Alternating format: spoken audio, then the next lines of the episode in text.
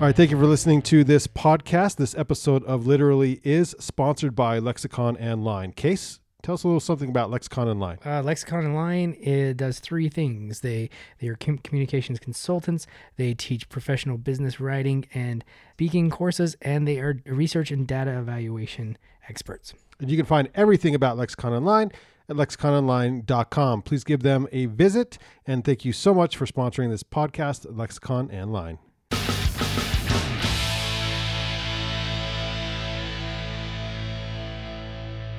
This is Case Johnston. This is literally podcast. Uh, we are rolling back again. We're in Ogden, Utah, um, and I can never remember what what what what do you call this? Studio A. Banyan One. Banyan One. We're in Banyan One today, talking to Dr. Sian Griffith Griffiths uh, about her new books. Um, Is that a new? Is Doctor new? no, it's always been Doctor. She just never made us. never te- she's never made us say it.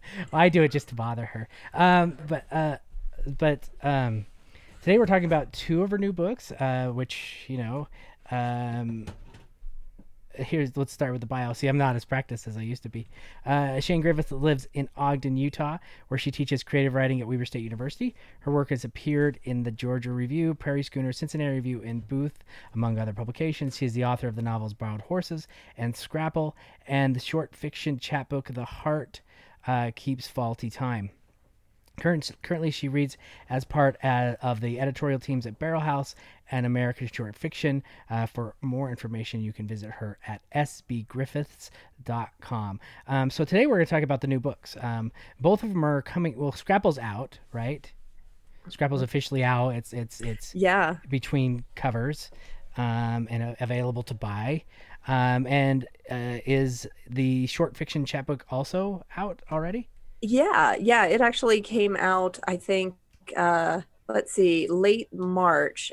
And so I managed to release both of these during quarantine Right. at like the worst possible time to try yeah. and be promoting books. Right. Um, and I've heard that from so many people, especially a lot of people who this year would have been their kind of, you know, the, their AWP birthday when the book Mhm. comes out because you always want to go to AWP and you want to have you want to go on the year where your book's coming out and because Yeah. it's always more exciting. Oh, I way. was there. Oh yeah, that's right. You were there, and um, and it was just it was different. was the weirdest. It wasn't it so weird. It was so weird, and um, and I, you know, thinking back, I was thinking before I decided. Well, I, I just said decided to go. I didn't, you know, I mean, I had always taken COVID seriously, but I thought the odds were so low, and um, now looking back, I'm thinking I probably should not have gone, you know, and uh, but we did. We knew so little at the time, and Yeah. uh, so many people just you know bailed um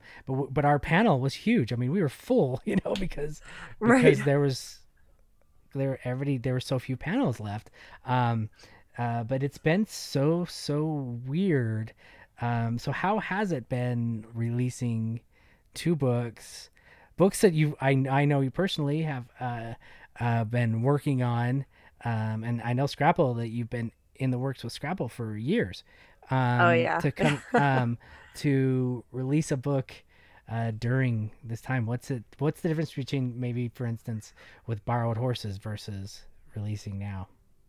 Yeah. Well, and and I have to say, like, I am the I describe myself as my own worst publicist. I Mhm. am I am always in charge of of doing my own, you know, book tours and stuff as most writers are. And um and I'm I know writers who are really good at getting around the country and really getting things scheduled. Uh, with borrowed horses, I pretty much um just contacted any local university or library and said, Would you like to have me out? And I was really fortunate in that a lot of them took me up on that.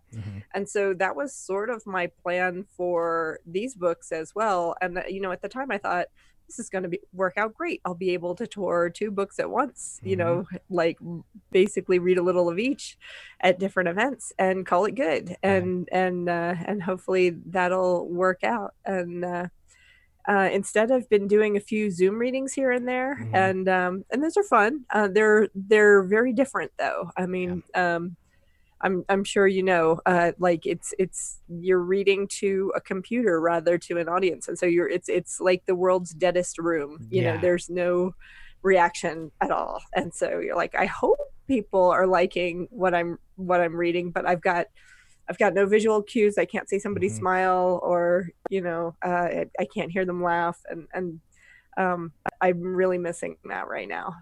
Yeah, that's hard. I did a webinar for Creative Nonfiction about uh, teaching one, and we had like 90 people on there, and I couldn't see anybody. So it was just me reading to Mm. my PowerPoint, you know, and that was really, really oh wow, a yeah. difficult thing to be kind of. Uh, That's what Case does on Sundays. That's what I do on Sundays. um, but um, reading to my PowerPoint, and I couldn't see anybody, and that was one of the most difficult things that I've done. And I felt I found myself speeding up, and I found myself just kind of feeling just like really awkward about everything I say. Um, so I can imagine, Yeah. like with readings, when you're you really are there to just share your work, to not be able to see people kind of nod or smile or laugh or or anything like that. yeah, yeah. It's it's a different situation. Yeah. and each one is a little different too i mean sometimes um, i've had some readings where the person managing the reading will make sure that everybody else's videos are off and so so you're really just looking at yourself hmm um, which in some ways is also distracting but in some ways is really nice because when the videos are on that can also be Oh, sure. like then then you see everything that's going on in somebody's kitchen say Right. and you're you're like do i really want to keep reading my book or do i want to like yeah. watch this fascinating television show that's now unfolding live action in Yeah. front of me I think that would be weird. You know, they've probably got kids back there, and you're like, I'm coming up on a, a part that's maybe a little more adult. Should I kind of edit this because there's a That's child in the room? Um, yeah but that's it's got to be strange, and I feel bad for us because just so many friends are, are having book years, and books, and I, I so a little bit of background. Uh, Sian was actually our first guest on liter literally uh, three and a half years ago. Brandon, when did we start? that sounds about right. three and a half years Yeah. ago, Yeah. and so Sian was our first guest, and she's actually uh, helped. She's hosted, uh, co- co-hosted quite a few of shows with us. Um, so we're very, as you can tell from the conversation, compared to other talking with other authors, we're very comfortable uh, with each other. Um, but uh, so. And I've heard about the book Scrapple uh, for a while. I mean, it, uh, we we talked about where it was within the within the writing process and where it was within the submission process. And so when um, she sent me both uh, uh, two weeks ago, I decided to jump into the novel because I really it's been you know I'd heard a summary of it and I'd heard I'd, I'd heard the different challenges of shaping and revision because I know you've had some revision. I hope you'll talk about that. Um, Oh, yeah. with with Scrapple and maybe its life, uh, it's it's it's publishing life so far and. Um, so I jumped into the book uh, Scrapple, which is a uh, which is from um, what was the t- what was the publisher again? I, I have it on my phone, It's- but that's all right it's braddock avenue books Braddock Avenue Books, and um, and I, so I jumped into that. Uh, uh, It's a story. It's really about friendship in my mind. It's a friend, Mhm, story mhm. about friendship. It's a story about a brotherhood, um, about family.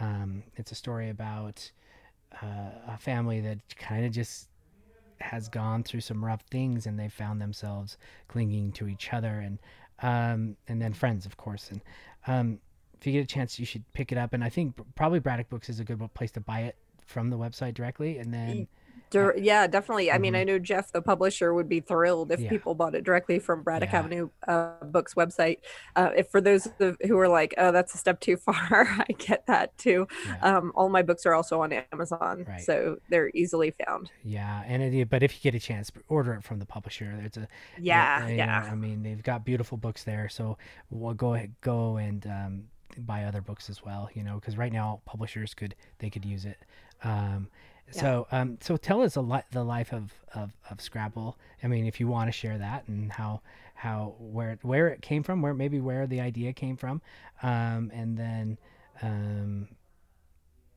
more about kind of where it is now Yeah. Um, so Scrapple's got a long, long history. I mean, when I I wrote the first scene of Scrapple around the time that I wrote the first scene of Borrowed Horses, Hmm. and then I had to decide, okay, which book is getting my attention right Sure. now. yeah Um, and so um, uh, Borrowed Horses won won that that battle i think just because i had more of a sense of what the overall story was going to look like Mhm. um, and so that one had a little bit more momentum going into the project um, but yeah I, I had this this uh, idea for the opening scene where uh, robert walks into his brother's apartment and finds his, his brother's a few years older than him and he he finds um, uh, that his his brother has ab- abandoned his own twin babies uh, in his apartment, and they don't know where where uh, the brother Sean is. And so, like at, at first, I thought, you know, well, he's he's newly moved to this town. He's got to figure out, you know, sort of how to survive without his brother. Um, and then I, and I probably wrote 50 pages thinking this was a novel about him finding his place in Philadelphia Mhm. and realized that it felt very, very passive. Um, and, uh, and like Robert wasn't taking enough action. And I realized that this is also a mystery, like Mhm. where Sean has gone is a mystery, and that Robert needs to try and solve that mystery. And once I got that piece, uh, then it got more shape and more momentum, and I could write from there. So that helped a lot um but uh but yeah uh it went through so many like i i spent a long time writing it and revising it um and then um decided to shop it to some agents and it actually got uh picked up really quick like the second query letter i wrote um by an agent and then for the next three years we were in a cycle of um i would she'd say oh i just think it needs a couple more revisions and i would set you know make the changes she requested and then more because i would always see more things like oh i can tinker with this tinker with that. Um and uh and you know then i'd, I'd send it back to her and i'd feel pretty good.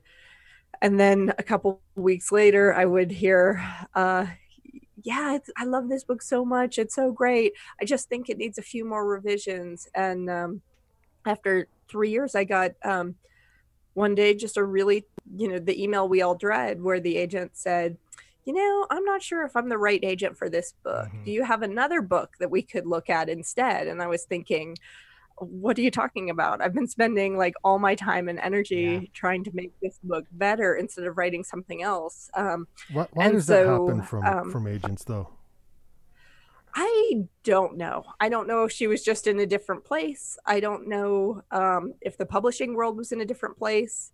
Um, I I I'm not sure what happened or like what what changed or if she just didn't think she could sell it which is i mean really for an agent it's less about do they like the book and more about do they think they can sell the book um but whatever whatever it turns out to have been the case uh, i think where i lucked out was that every time i sent it back to her and you know she was reading it i would be tinkering on little short stories and short fiction and, Mhm. and things like that and writing those and so uh, you know right around the time that um, that I started sending Scrapple out on my own just to in, directly to independent pr- publishers, I realized I've got enough short fiction for a, a chapbook, a short book of of uh, a, sh- a short story collection, and so I started sending that to to presses as well, which is why it ends up making me look super productive when really it was just like a lot of failure um and then just you know just writing to pass the time during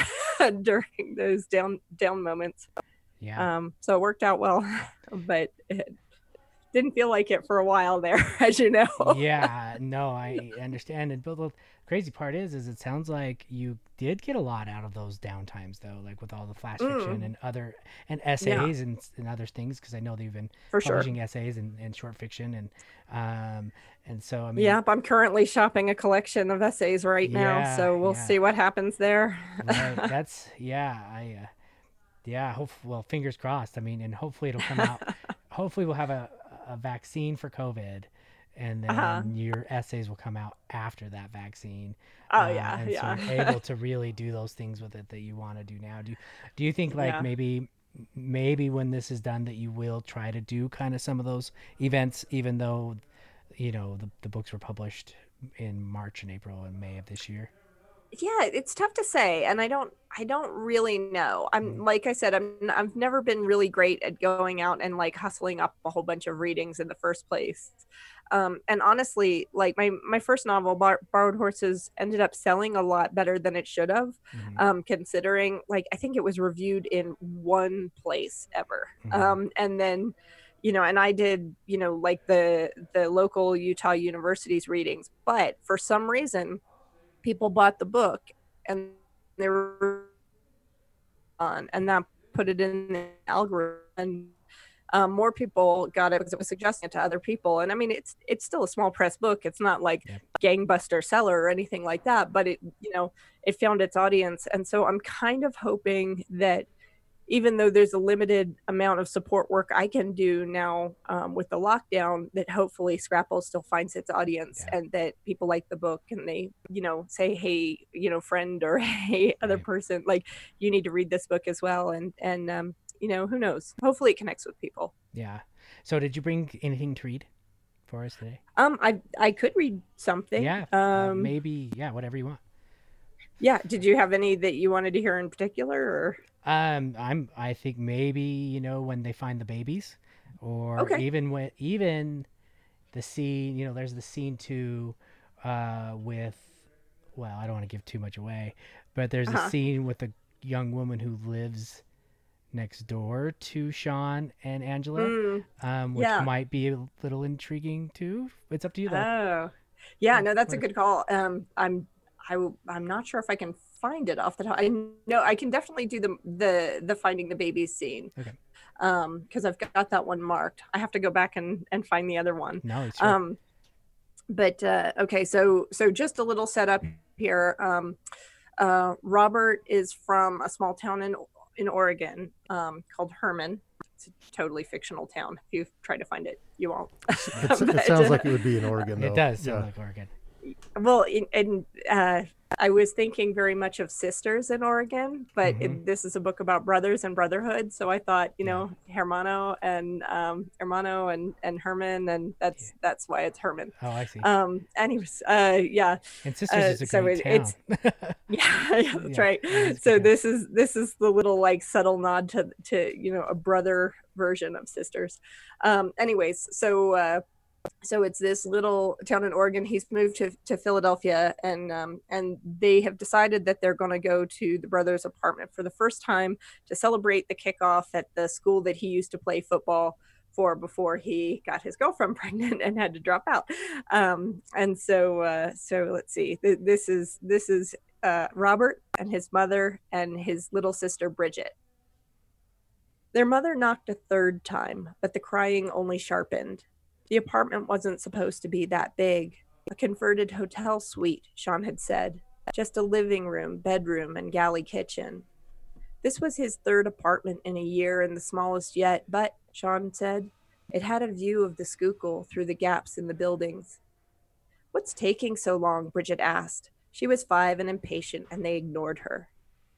Their mother handed Robert the housewarming fern, chosen because it reminded them of Oregon, all green and optimistic. Her face settled into a hard, stubborn worry. The tension built up in her. It pulsed from her skin in waves. She put the spare key in the lock, her mouth pressed in a line. She laid a hand on the knob. Later, Robert would know that his world folded flat in that instant, though the moment was over before he was aware of it. He hardly saw a thing as his mother slipped inside, but he did see something. What exactly? Already he was trying to reconstruct the fragment of color and motion he'd glimpsed before his mother's hand caught him in the chest and pushed him back, before she said, Wait here with Bridget, before she closed the door. None of the things that should have been in the living room were there. No smell of popcorn hanging in the air, no ice cold cokes dripping on the table, no Sean smiling to welcome them, no couch, no coffee table, no big screen TV. The room was empty except for a large rectangular crib. The crib wasn't right. It had a flowered bed sheet pulled over it, the corners tied down so it looked like an oversized bird cage, and a little hand. Had he seen that at the sheet's edge? A small fist squeezing between the rails? Loud crying echoed in his ears as if opening the door had increased the volume in the hallway even after the door had closed. He could feel the palm of his mother's hand on his chest where she'd pushed him. It smells out here, Bridget said. She hadn't realized he she hadn't seen, he realized. She hadn't seen and he couldn't tell her. Robert stopped her as she reached for the door. Mom said to wait. I don't want to wait. We're going to. Bridget crossed her arms and stomped her pink shoe, but Robert didn't care so long as she was quiet. He strained his ears, listening. You want something to do? He said. You can hold the fern. I'm not holding that dumb thing. Through the crying, Robert heard movement. Just one person. Maybe Sean had gone to look for them, but the game should have started by now. Hassler had a strong coach and a talented running back. Anything might happen, even against Notre Dame. More minutes, more waiting. Finally, open up for me, Robert, their mother said, tapping the other side of the door with her foot. She had a baby in each arm and Sean's old duffel over her shoulder. Where's Sean? Bridget asked. And Angela, Robert didn't say. Press the down button, Bridget. But press it.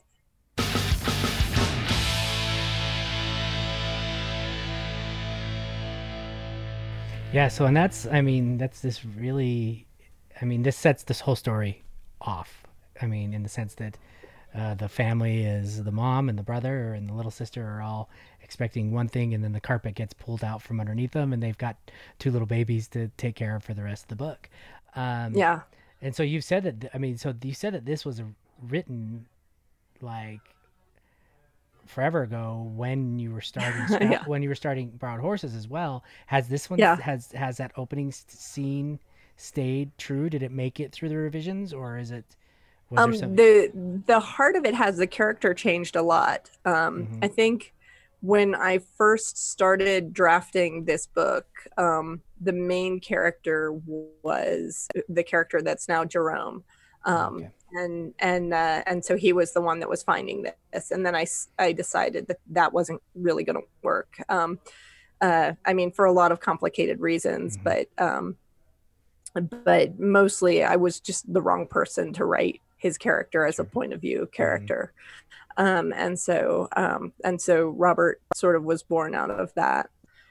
Um, but yeah, the the big change was like once once I had Robert um, figuring out like what was what was the the sort of propulsive force of the book, what did it need uh, Mhm. to keep going from there.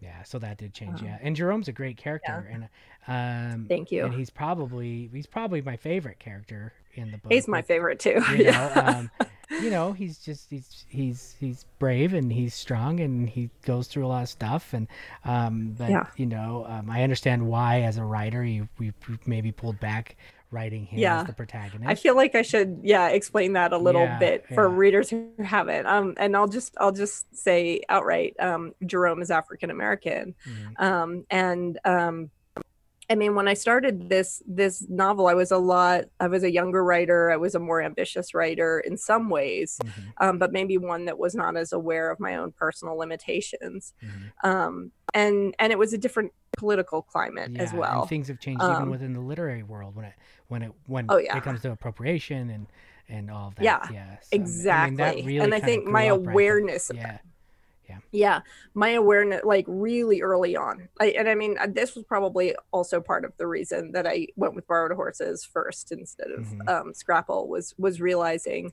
like there is appropriation if you're writing across racial lines Mhm. um, and it's probably enough to write across gender lines and not to try to take on both of those things right um, but uh, yeah so uh, so that all became part of it Yeah, and I mean that that landscape has changed in the last ten years. I mean, there wasn't this. Mhm. It wasn't. Uh, the, the discussion wasn't Yeah. as big or as controversial uh, ten Right. years ago. Um, right or 15 years, or 15 years ago, ago, which is yeah, fifteen yeah. years ago, right? And so yeah and that's quite a bit different. Um, and it's hard. That's hard. That's hard to navigate as writers Yeah. because you, especially when you fall in love with a character you're writing, like Jerome. Uh, Right. It's hard to say that to yourself. Like, I don't know if I'm the person to write this. At least within where the literary political world is right now. I mean, maybe ten years from now. I mean, because it's hard. I mean, I think that a lot of it comes down to and you know and that's where the discussion lies too is i mean if you have, especially Mhm. if you've looked at the american dirt situation you yes know that yeah and that's a big one in the sense that the writer appropriated but she and I haven't read it. I have, I haven't read Neither it. have uh, I. I've but read the I've read controversy yeah. extensively. But she appropriated all the stereotypes and Mm. not didn't give respect to her characters on a real actual human level and that's from what i understand Yeah. where not that she wrote it that, that and that she used um, um, immigrants at the border as her characters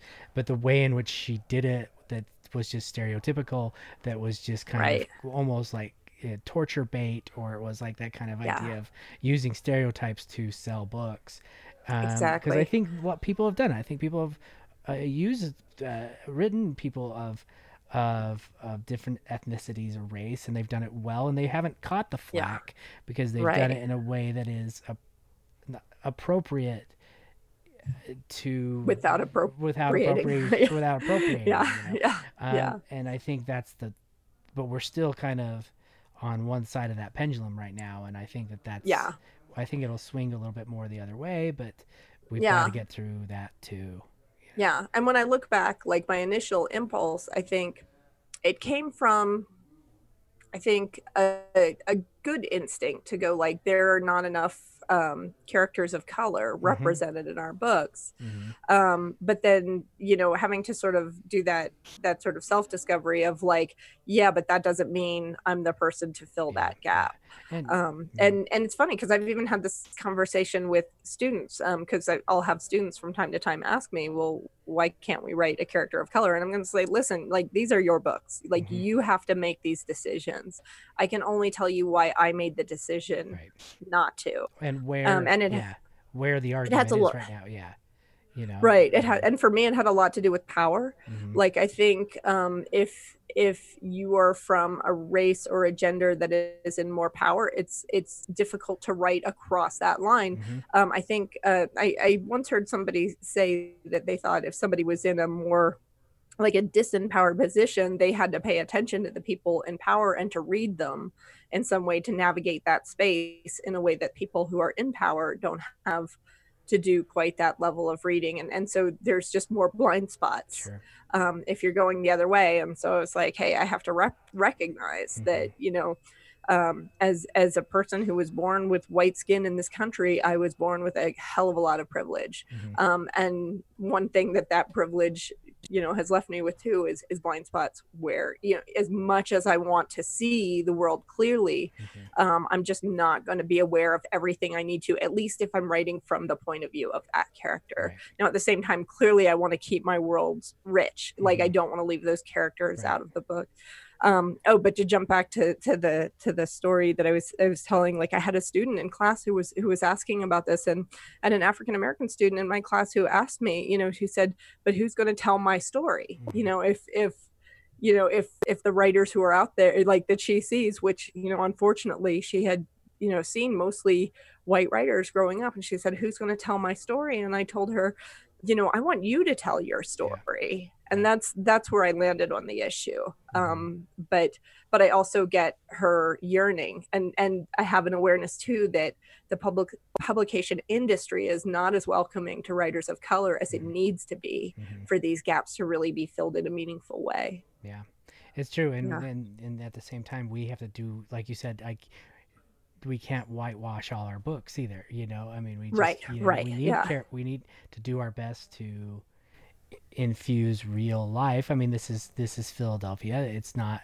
I mean, Yeah. you know, I mean, this is a, a diverse city, and if if you're writing Yeah. a book about Philadelphia and there's no diversity in your book, that's an that's a problem that is probably worse than yeah the others uh, well that's hard Yeah. difficult to say but that's that's a problem too um so I I, I, Yeah. I I can see that and well he was my favorite character yeah um because his pers- personality was very he was kind you know and he was giving Yeah. and he you know he gave the protagonist of robert uh, friendship from the beginning, which was I I felt like this was his his anchor at a point when he needed an anchor, and Mhm. and that's why Yeah. that's why I loved uh, Jerome so much, and and you show the, Yeah. the the conflict between his his his, even deciding on his sexual preference really well. I thought that that Mhm. was really subtle, and I mean, and I Mm. think a lot of writers really, you know, they go after that as this is something that I, you know, I'm going to make it really dramatic. Um, But Mm. you didn't do that. You made it this subtle kind of moment in a scene within the book where he says, "Oh, uh, you know, are you gay?" and Mhm. and he says, "I don't know what I am. I don't know what's going on." And then I think that's so real towards people who are just trying to figure out their Yeah. identity, and I and I, I appreciated that about Jerome that he was just kind of oh, of thank you. he was honest, and he's like, "I I don't Yeah. know," you know. Um, and I appreciate that about Robert too, where he was able to just say, "Well, okay, you know, I'll I'll, Yeah. I'll stick around eh, no matter what." And so, I mean, it's a good book. It's Scrapple, and um, and like I said, buy it from the publisher if you can. Buy it from Amazon. Mhm, yeah. Um, but fill us in on um, on the chapbook before. Um, sure. Yeah. Sure. Um, so I had been, um, I've got, I've, I feel like I could never stay in one type of writing mode very long. Mhm. Like I'm, it, a lot of my stuff is sort of what I would call um, literary realism. It's set in a real world sort of situation. Um, but a lot of my flash fiction is less so. Um, and so, um, for instance, the story that starts off the collection is a is about a man who um, decides to have the nuclear codes implanted in his chest and um, and the president would have to kill him to get the nuclear codes to start a war. Um, so not exactly the world that we're living in right now, Mhm. um, although maybe a commentary on it. Yeah. Um, but I, I was writing a lot of these little stories, and I, you know, thought I thought of them really as just sort of one-off fun pieces. Um, and then one day I was thinking about it, and I was like, "Huh, that one's kind of sci-fi, and that one's kind of got this sort of like um, uh, historical fiction bent to it, and that one's kind of a superhero story." And I thought, what if I leaned into this and and considered these sort of, you know, weird takes on just different genre fiction Mhm. and and so i i uh, i started looking around and i realized if i if i looked at it that way i actually had a lot of stories that related to each other even though i hadn't been thinking about them Mhm. as a book project when i started it and so i pulled those together um, and i wrote a, a one or two more small ones ar- around the same lines uh, and started looking for uh, chapbook competitions and Mhm. um this the second one i sent it to they they took it i mean it was it was to taken so fast and i couldn't be happier uh, Yeah. both city press is the publisher Mhm. and they're phenomenal they've just done an amazing job with it That's gotta feel so good. I mean, it Oh, really yeah, does. yeah. You know, after it's so nice to have a quick win I after know, you're like quick- slogging and slogging I know it really, it's gotta feel so good, and uh, and to just show that there are two sides of the publishing industry where you could just catch really quickly and and I guess that's why Yeah. we continue to submit right I mean so that we could oh yeah there's, there's we, in our brains in the back of our brains you think well yeah this could take four years or but then there is the side that somebody just loves it really quickly and yeah and it catches and those are those are wonderful um yeah you know or you and it's like each one sort of reminds you of like at, that at the end of the day it's you know like the dude in the big lebowski it's just like your opinion man um Mhm. like at the end of the day it's just like some editor likes it or he Mhm. doesn't and or she doesn't and that's fine like yeah like it just resonated with that one person and Yeah. that unfortunately is going to mean it either gets an audience or it doesn't but still at the end of the day if you're like if you're happy with the work itself that's the thing that matters the Yeah. most because the other part is so you know just hard to catch a hold of right and i think we're lucky to be at a point in our careers where we've seen it all and so we can you know we can say you know it could catch like i didn't publish one thing in 2019 that was my first year ever Mm, and i've had Mhm. seven acceptances and they all started in april. Started sending out in yeah, january. congratulations. Seven ep- seven acceptances. They're all coming out this summer and i'm like what is going Yeah. on here? You know i, I have no you're idea. on fire yeah, man. and it's like but all of 2019 was like should i give up writing? You know i mean this is really really uh, but it shows you like just the journeys of both of these books where Scrapple Yeah. were, it was a, a decade long work uh, Yeah. and it gets picked up and it's at a good home and it's it yes you know, looks yeah great and- happy happy yep. yeah you're happy and then another one you work on for you know in between here and there and then it gets picked up easily and it's at Yeah, a great home yeah. so it's like Yeah. i don't know i think like we always talk about with this podcast if you're listening and you're just starting to write. This is a great example of that's why you have to sub- believe in what you're doing Yeah. and keep submitting because you don't know Yeah. it could be number two or it could be number 100 and Yeah. they both end up at two really nice homes two nice Yeah, publishing yeah. houses so it's like Yeah. you know Who knows? I've been, Yeah. been doing it long enough to know all right let's go to submittable you know and let's go check right. it out but um no, I'm just well. Congratulations! It's it's great, and I just Thank like I said, thank I've, you. I've known Scrapple's journey, um, and so that's why I, I I delved into Scrapple over the last week, um, Mm. and I enjoyed it, and I loved I loved the literary realism of it, um, just because Oh, thank th- you. those are the books that I I like. I love I like those, and then I like Ruth Ware with these with her like suspenseful mysteries. But um, but those are what I those are the type of books that I I, I really enjoy is the the real life, the literary um, things that happen. I, Yeah. have a, I have a question. yeah. Um, Lay it on me. on on process you know and you mentioned you know you know writing in a different race is hard but i think even well every character is developed as the is the assumption of the of the writer right it's like what is our i mean we're we're developing a character no matter who it is uh, if if i was i'm from the united states and so if i was writing a white person from ireland or great britain like Right. I, I wouldn't even know the cultural background of how to appropriately do that and so Right. at, at which point as a writer do you do you do the the back looking at the background the historical context or do you just say like i'm gonna leave this character out like like Yeah. you know you know when Yeah. do you th- feel it's safe to include the character as long as uh you you do enough character development or your intention is correct or Right. or on point you know what i mean like how do how would- how should writers maybe approach that Yeah, no, I think that's a really good question, a really tough question. I think um, if I feel like I don't know who a character is well enough, I can't write that character. And where they're from may play into that, or their or their ethnic background, or their you know all, all sorts of things might play into that. Um, one one of the things that I that I tell my students uh, that I see as a red flag is if we start talking about a character as um, as a type so like if I hear my students say, um, oh, a wouldn't a woman wouldn't do that, or a man wouldn't do that, or a black person wouldn't do that, or a Mhm. Hispanic person wouldn't do that, or like whatever it is, um, I'm like, okay, we're thinking about this person as a type rather than a character, like as a person, and so um, like that tells me that the writer has some work to do because the question is, it wouldn't a woman do this? It is whether this woman would do this or not whether you know you know an alien would do this but whether this alien Right. would do you know whatever it is whoever your character is um, filling them in enough in terms of their characteristic characteristics personality what have you um, that said like i do think the place that we're from plays heavily into how we perceive the world and so if a writer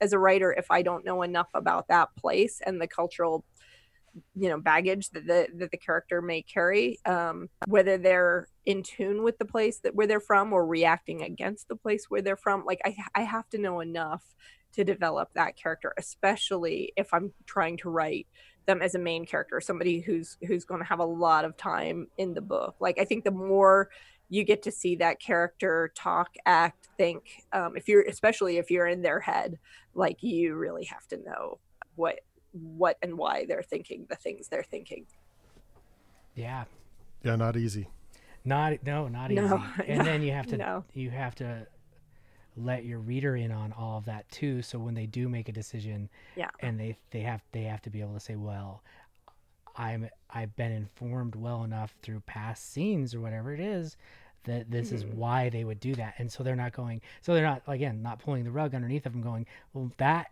woman Right. Wouldn't do that because of where she's Right. been. Um, maybe other women would, but that Right. woman wouldn't. You know. Right. And how much work, voice, and action together can carry. Like I was just thinking about the movie I Tonya. Um, Mhm. I don't know if you've seen it, but it's Yeah. about Tonya Harding and um oh, what's her name? Is it Allison Janney who plays her mother? Um oh yeah, I think so. her mother's character is wild. Like Mhm. she does stuff all the time that you're like, "Oh my god, what kind of mother would do that?" Mhm. And she's the one that might prompt somebody to say, "Oh, a mother would never treat her child that way." Yeah. But oh boy, does that mother treat her Mhm. child that way. And like so quickly we're like we're so situated almost immediately to who she is Mm-hmm. that by the end of the movie it's almost impossible for her to surprise us well she continues to surprise us Right. but we're like yeah every single time Yeah. we're like oh that fits Yeah. yeah. of course she would do that Yeah, you know absolutely. I just read a book called If You Tell, which is a true crime novel um, Uh-huh. Mm. about this woman from or from Washington who like tortured people to death and Mm. it's she gets out of jail like this year and so her daughters are like we need this book written and it was really really Oh well done but it's the yeah. same way it's like they start the book with she tortures her children and then by the end of Yeah. the book you're like you mean she takes another guy into their home and they're like no we know this lady she's gonna torture Oh, him too and she Yeah. does she ends and you're Yeah. like yep she did it but we knew it from the beginning because this Right. lady is that insane um, but she gets out of jail it's a great book it's well done especially for a nonfiction writer to just tell it in narrative it was really really well done uh, but it's the same thing it's like it's established yeah. early that this person is this crazy and they will do these things and i think that's where some writers get into trouble is they don't establish them as people but they establish them like you said as a type or as an Mm-hmm. Right. ethnicity or as a Right.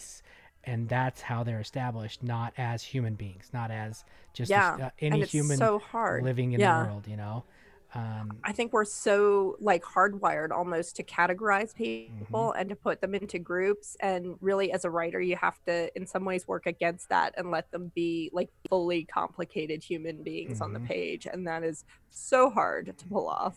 it, and I, I can tell like every time I'm not accomplishing it, like that is it's the hardest thing. It's like going like, wait a minute, who is this person? Why are they doing this thing that's expected instead of the thing that yeah you know what, what what would this person really do in this situation it, it's also interesting to to read something like a future reader to look back and read something and say, "Oh yeah, but that was in the context of," or the from the perspective of. And so, if your characters miss it, but then somebody from the future, you know, somewhere else could reads it and says, "Oh well, this is what this person who grew up here thinks that my character Mhm. would do or should do or would Mhm. look like," and and there is there value in that of of because now you get insight into how someone is trying to portray somebody else um, and that Yeah. that becomes interesting as well. oh for sure um like i mean i think that's that's where we get the whole field of literary criticism right i mean i think of like i love charlotte bronte i love jane eyre um but boy she does not have a whole lot of views uh, like some of her views are ones that i am are like just abhorrent to me you Mhm. know like like she's pretty virulently anti-catholic and i Mhm. was gr- like gr- born and raised you know, Mhm. catholic like I, that, that's a tough pill to swallow and yet you know if we look at like okay where is she from and i'm not going to excuse her for those behaviors but i'm going to read with that context Yeah. in mind Mhm. of like we all have our limitations even like brilliant writers who write amazing novels have some severe limitations Mhm. and we can look at how they act in the novel and where they pop up um, and i think it does help us understand both that time and then when we see it in our own time cropping up as well it's like oh yeah it's still with us because Mhm. this is a part of of of human nature that we are continually battling against and we haven't Yeah. got a handle on yet Yeah, yeah, absolutely. And as writers, it's trying to handle it. And uh, yeah going back to the book, I mean, I thought, I thought, um, Mm. I thought the characters were were handled very fairly and honestly. oh and thank that's, you That's all you can ask for as a writer, really, is to. thank you, know, uh, but it, but I did. I really and Jerome was my favorite character, and I could see why you loved writing him. Um, um, yeah yeah So, all right, we're at our we're at our turning Oh. point. We've been we've been doing really good. We've been wrapping these things up, and I think people have liked them better Yeah. because it's like very succinct. And um, Mm. but th- anything else you want to add about the two books uh, before we before we sign off today? Oh, let's see. Um, you know, nothing's really jumping out at me to say. Like, I just appreciate everybody. I, I guess I could tell you, like, if you're interested in reading the first chapter of Scrapple, it is published online. Um, and oh my gosh, why am I blanking on the name of the online journal, the Embark? Hmm. Uh, there's an online journal called Embark, uh, and they do first chapters of works in progress. And so, um, like, probably a year ago or so, they published the first chapter cool. of Scrapple. Cool. Um, and so it's it's maybe I don't think that it's cha- I don't think the first chapter changed a lot since then. But Mhm. if people are interested in just seeing like, is this a book for me? That might be a, a Yeah. place that they could check it out. Yeah, and I think with Scrapple too, just to, just from my point of view, I think it straddled. I think it kind of straddled YA to young adult, uh, YA to adult fiction. So I think I mean this is a book that I think this is a book that teenagers could read and enjoy uh, because the main the protagonist and the main characters are teenagers, um, and there's and there's there's not any there wasn't anything in it that I thought would be that a parent would worry about their teenager reading um, at all. Yeah. it's a very you know. Thank you so yeah. much for saying that. Yeah. Um, like it, it- honestly, I think that was the biggest, the, the biggest hurdle this book had to overcome Mhm. was that it had a foot in literary yeah. fiction Mhm. and a foot in in young adult. And um and honestly like i didn't want to dumb the prose down Right. uh, which when i talked to like several agents especially after i left left the one agent they were like can we you know Yeah. put this in first person present tense can we uh, take out the introspective introspection so he's not like actually thinking that much and i was Mhm. like i don't Yeah. want to do that and they and then if we, if we wanted to push it more towards literary fiction um, should this not be in robert's point of view should Mhm. this be in his mother's point of view or you know somebody Right. else's and i was like well that's not quite the book either Yeah. um, but what i was hoping was like i wanted to write the book that as a teenager i would have enjoyed reading like Mm-hmm. Yeah. something that was you know still thoughtful and smart but about um, teenagers Right. and so Well, that's what I was. um, but i hopefully adults like it too yeah, That's- I, well, it's I- not I- just a teenage Yeah, book, I really liked it, and that's what I told. Mary when I finished reading it. I said, "Well, it, it really felt like something that would a teenager would love, but it was Mm, written. thank you It was written, uh, like it was written." In a lit- from a literary perspective, in the sense that the characters were extremely well developed, the sentences were were very literary. You know, I mean, we've got it you was you know that it wasn't just you know how it goes like with some YA books it's all dialogue you know and there's no, right right right yeah nothing in between it but this this book had that lovely set scene setting of of of what it's what usually comes with a literary novel scene setting character development um, like you said uh, introspection um, you know doubt from the characters uh, points of view where they're struggling on the page which usually comes with a literary uh, novel. But i would but i really felt like it was a, a, a, ya book would be very comfortable with teenagers like because there's nothing there Yeah, for the I record, so, I'm totally yeah. against dumbing down prose. The, Mhm. the, the it's for who it's for. yeah it is. you know what I mean? It's for. yeah I, I have my daughter; she's ten, and I have her reading P.G. Wodehouse because the way he writes is kind of Mm. fun and wi- a little whimsical, and it, it's for who it's for. You Mhm. know, it's it is or it isn't for Yeah. for that person.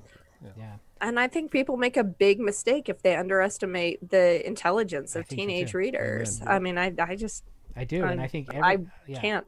i think teenagers would love this because it's real you know there's a lot of I hope so. Yeah. there's a lot of you know authenticity in what teenagers go through um, within the book and it's not dumbed down it's not Mm. it's you know it's it's it, it, I, I thought it spanned it really well and but i know how you feel i mean i've heard that about m- most of my books um, Uh-huh. maybe that's why they haven't my novels haven't sold is that they're they it's the goldilocks syndrome is what i've heard that it's like some Yeah. people love it for this but some people love it for this but because it's spanning Right. spanning genres or spanning age groups and um, but i'm not i'm not going to change them you know Yeah. find- No, nor should you. yeah, Yeah. so Yeah. um, and it actually made reading the book made me feel uh, more confident about some other stuff that's going out um, that way so Good. well it was great to talk to you again uh, as yeah. everybody can know we we uh, sian has hosted these with us before and uh, so we're very comfortable on the mic together um, and so and that, and i love it so um, it, the- yeah, the and this are- isolation has been too long. I It's know, good to it's see you. Crazy, and and so Scrapple is the novel, and the and the and the chapbook is The heart keeps faulty time. the heart keeps faulty time. So please pick them up. You guys, we got a lot of alone time. Order them and and and get reading. Uh, this is Case Johnson. This is Literally Podcast. We were we were talking with Sian Griffiths today uh, about her two new books of, uh, that came out in 2020, right in the middle of a pandemic. Um, so I'm so sorry about Congrats, that. Sian. I know. Um, Thank you. yeah, well, thanks thanks for joining us again. Yep. Okay, talk soon.